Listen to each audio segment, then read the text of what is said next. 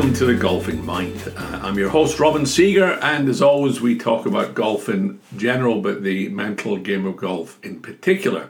Uh, I've just set up a new studio, so I'm trying to get the balance of sound right. So if I sound a wee bit echoey, or you suddenly hear an aeroplane in the background, it could be because the soundproofing is not as good as may be desired by the sound engineers at Abbey Road, where the Beatles recorded all their music.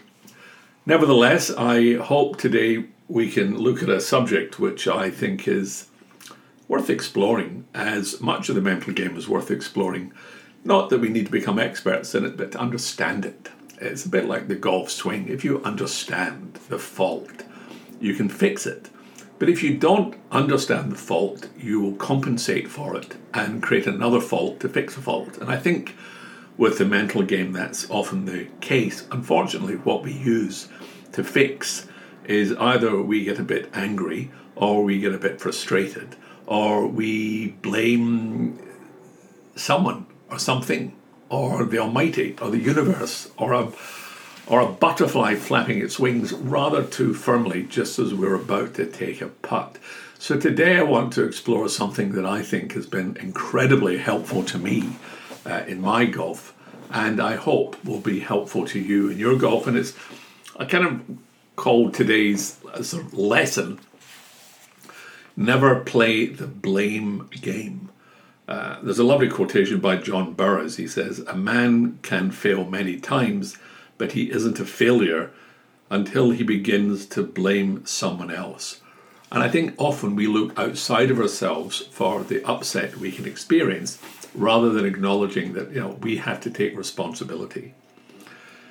I mean, do you have a sporting hero, someone you admire for the way they play the game?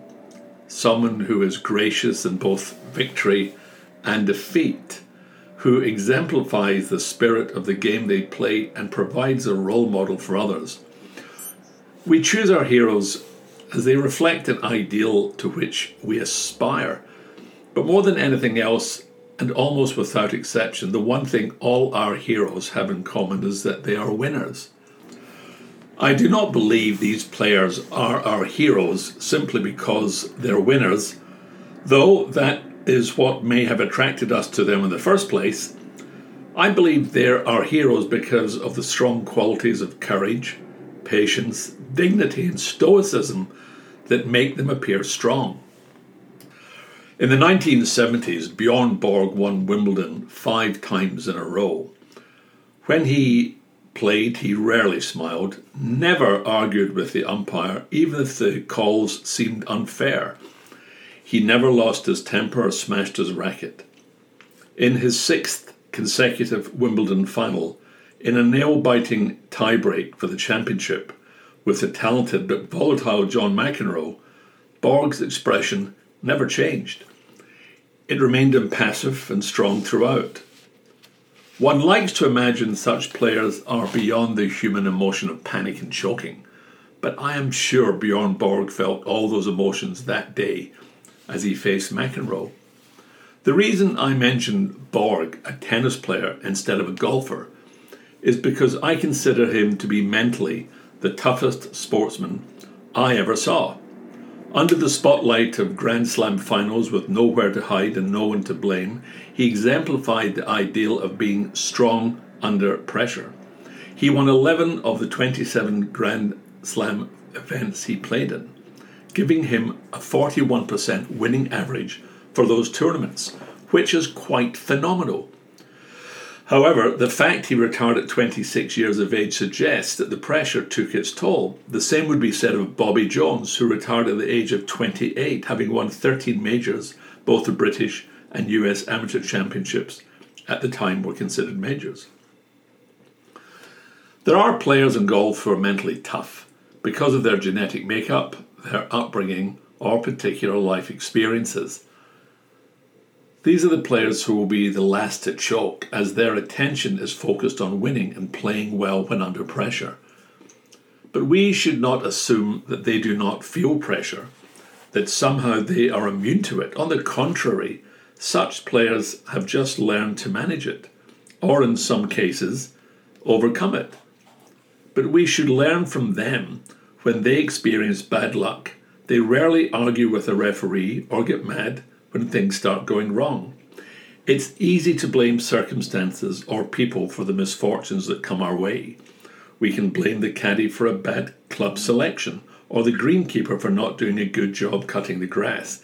We can blame the weatherman for giving us a bad indication of the wind strength or the tournament committee for putting the pins in such ridiculous positions.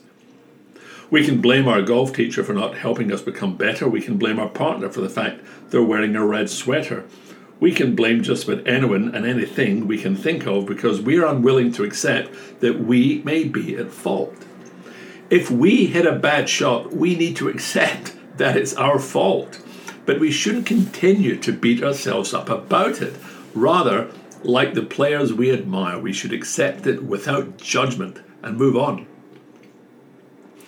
I spoke to a young golfer once who told me he was sure he would have been a better golfer if his parents had given him more opportunities to play and practice when he was younger.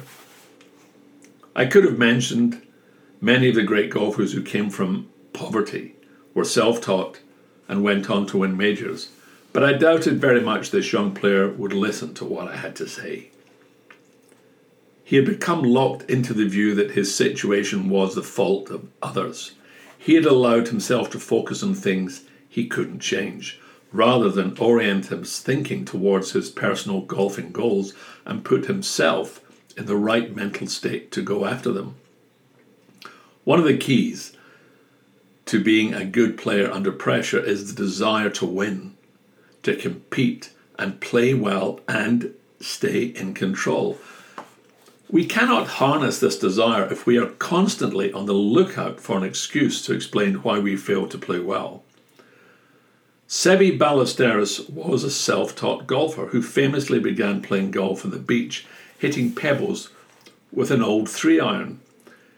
He had all the ready made excuses he required if he didn't become a good golfer, but his overwhelming desire to win took him to the very top of the game.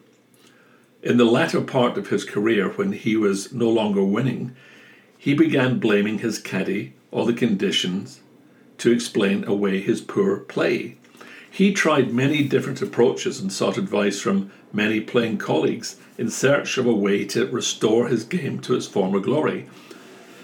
One of the challenges we face in golf and in life is to accept the things that don't go our way this can be seen in both Bjorn Borg's approach as well as that of Bobby Jones. They both appeared to accept the bounce of the game, both good and bad. This is not to suggest it didn't bother them, but they knew how to let it go and get on with the shot in hand. This is possibly when we trust in our ability and believe that we can overcome any setback and win.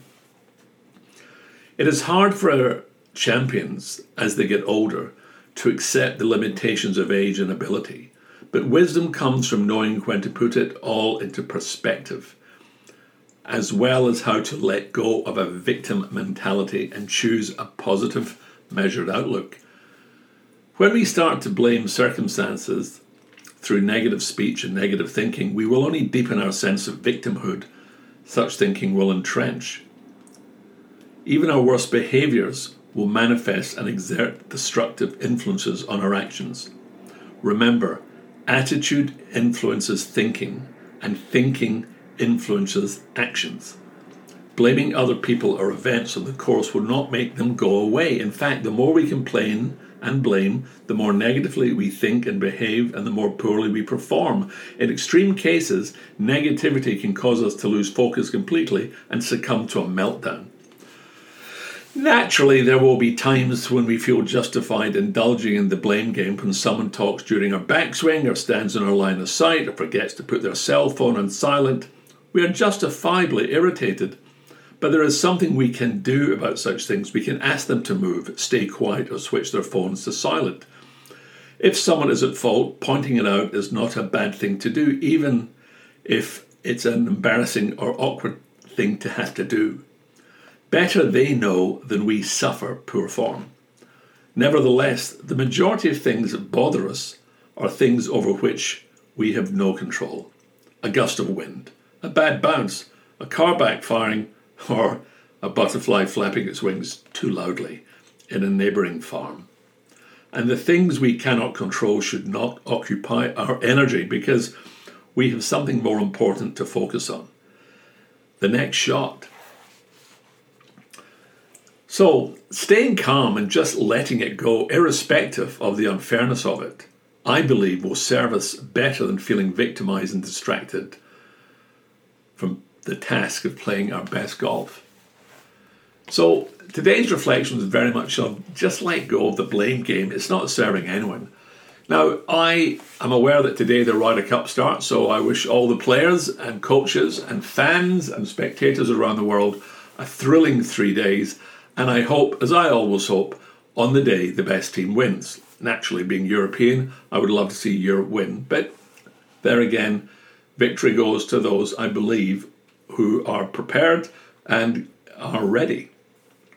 However, it will be exciting nonetheless. If you are genuinely serious about improving the quality of your golf, I would love you to take part in the uh, Silent Mind Golf online program. It's at siegergolf.com. There's a link in the uh, podcast, and there's various levels how you can work with me. I am working on a new golf book, The Six Fundamentals of the Mental Game of Golf. And I would love to hear from any players uh, amateur or professional, who'd like to share any stories on how changing their approach to the mental game has had a positive impact on their actual game.